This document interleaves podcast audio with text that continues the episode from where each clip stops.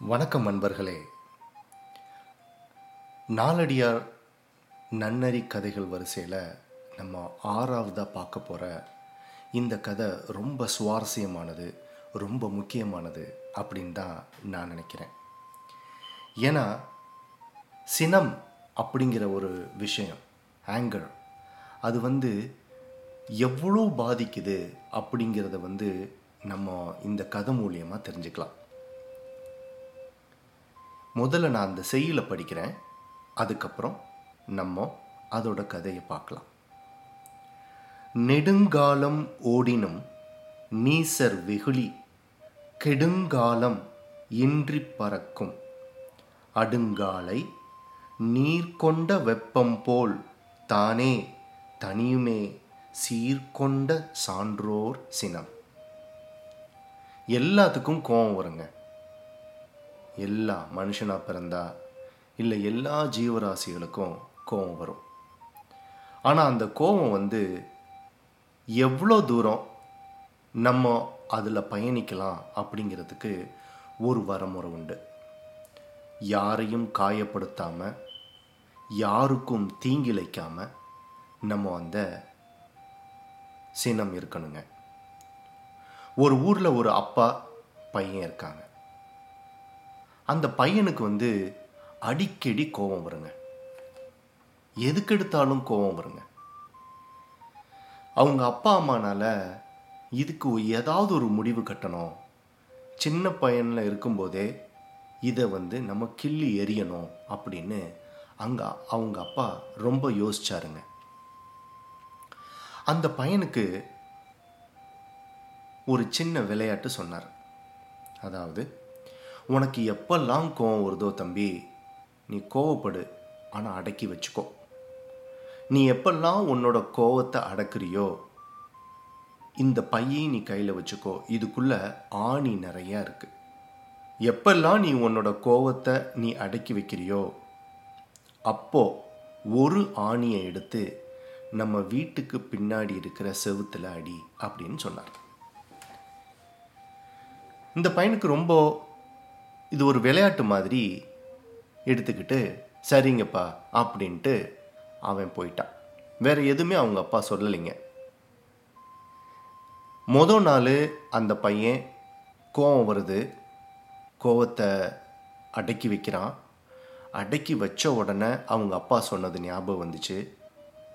வீட்டுக்கு பின்புறம் போய் அந்த ஆணியை எடுத்து செவுத்தில் அடித்தாங்க அப்படியே அன்னை நாள் ஃபுல்லாக அவனுக்கு எப்பெல்லாம் கோபம் வந்ததோ எல்லா நேரமும் அந்த கோவத்தை அடக்கி வச்சுக்கிட்டு அடக்கி வச்ச எல்லா நேரத்துலையும் ஒவ்வொரு வாட்டி ஒரு ஆணி அடித்தான் அந்த நாள் முடியும் போது அவன் செவுத்துல நாற்பது ஆணி அடிச்சிருக்காங்க.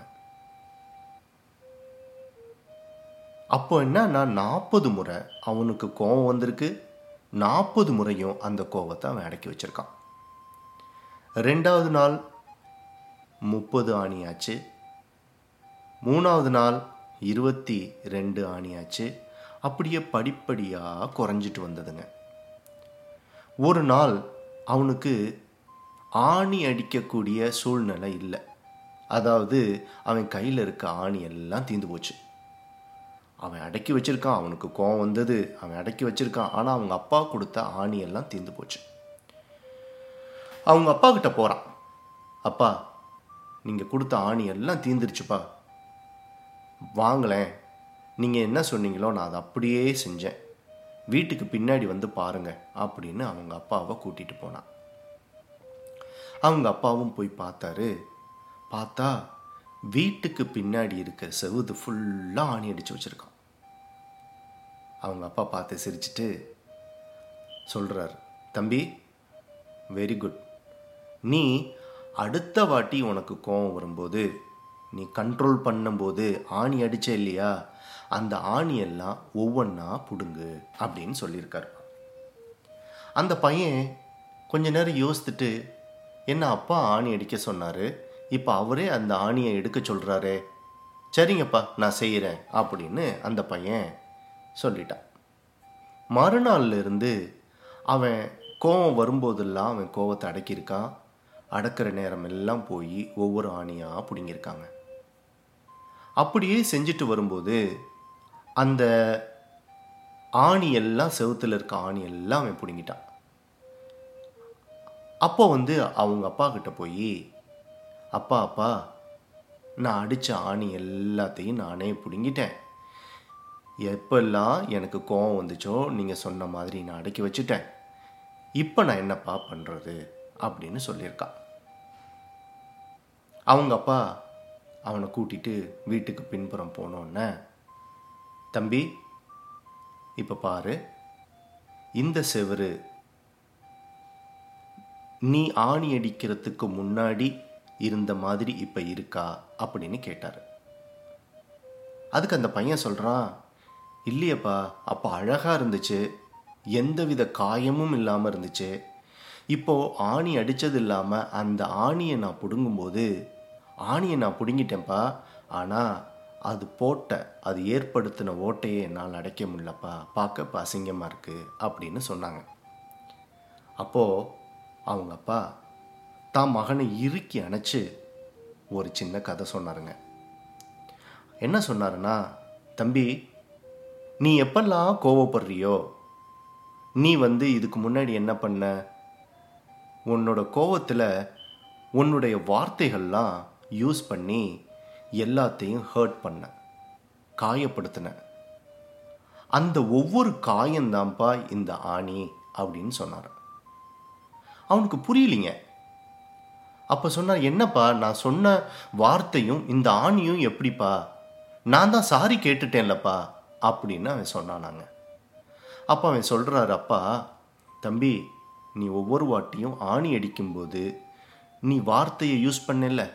உன் கோவத்தில் அடுத்தவங்கள நீ திட்டினல? அடுத்தவங்கள காயப்படுத்தினல? அது நீ ஆணி அடித்ததுக்கு சமம். அப்புறமேலு நீ உடனே கோவத்தை கண்ட்ரோல் பண்ணி அப்புறமேலு அவங்க ச சரியானதுக்கப்புறம் நீ அவங்ககிட்ட போய் மன்னிப்பு கேட்டல? அது நீ ஆணி புடுங்கினதுக்கு சமம். சரியா போச்சா? உனக்கு சரியா போச்சு தம்பி. ஆனால் நீ யாரை திட்டினியோ நீ யார் மேலே கோவப்பட்டியோ அது நத்திங் பட் அந்த செவருப்பா. இப்போ அந்த செவரை பாரு எவ்வளோ டேமேஜ் ஆகிருக்கு அதை நீ சரி பண்ண முடியுமா? அப்படின்னு அவங்க அப்பா கேட்டோன்னே அந்த பையனுக்கு ஒரு பெரிய ஸ்பார்க் வந்துச்சுங்க. அடடா கரெக்டு தானே. இந்த ஒரு விஷயம் எனக்கு தெரியாமையே போயிடுச்சே. அப்படின்னு அவங்க அப்பா கிட்ட சொல்கிறாங்க அவங்க அப்பா இதுதான் தம்பி நம்ம ஒவ்வொரு வாட்டி கோவப்படும்போது நம்ம கோவப்படுறதுனால யாருக்காவது பிரயோஜனம் இருக்கா? நம்ம உபயோகிக்கிற வார்த்தைகள் சரியான வார்த்தையா? அதனால் அடுத்தவங்களுக்கு பிரயோஜனம் இருக்கா? அதனால் அவங்க காயப்படுறாங்களான்னு யோசிக்கணும் தம்பி.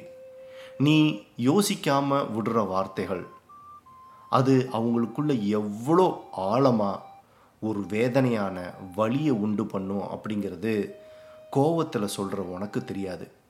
ஆனால் அதை கேட்கும்போது கேட்கக்கூடியவங்களுக்கு வந்து எவ்வளோ பாதிப்பாகுது அப்படிங்கிறது தான் இப்போ இந்த கதையில் வர்ற ஒரு மாறல். அதனால எப்பயுமே நீ சாரி கேட்டாலும் நீ சொன்ன வார்த்தைகளோட ஆழம் அதோட வழி மறையவே மறையாது. அதனால் யார் மேலேயும் இனிமேல் நீ கோவப்படக்கூடாது அப்படின்னு அவங்க அப்பா தன்னோட குழந்தைக்கு சினத்தை பற்றி அந்த கோவத்தை எப்படி கண்ட்ரோல் பண்ணணும் எப்படி கோபம் வராமல் ஒரு வாழ்க்கையை நடத்தணுங்கிறதுக்கு ஒரு அருமையான உதாரணம் சொன்னாருங்க. இந்த உதாரணம் நம்மளுக்கும் நிறையா வாழ்க்கைக்கு யூஸ் ஆகும் அப்படின்னு தான் இந்த நாலடியாரோட செயல் உணர்த்துதுங்க. அந்த செயல் என்னன்னு இன்னொரு வாட்டி பார்த்துடலாமா நெடுங்காலம் ஓடினும் நீசர் வெகுளி கெடுங்காலம் இன்றி பறக்கும் அடுங்காலை நீர் கொண்ட வெப்பம் போல் தானே தனியுமே சீர்கொண்ட சான்றோர் சினம். அடுத்த நாளடியார் நன்னறி கதைகளில் சந்திக்கலாங்க. நன்றி வணக்கம்.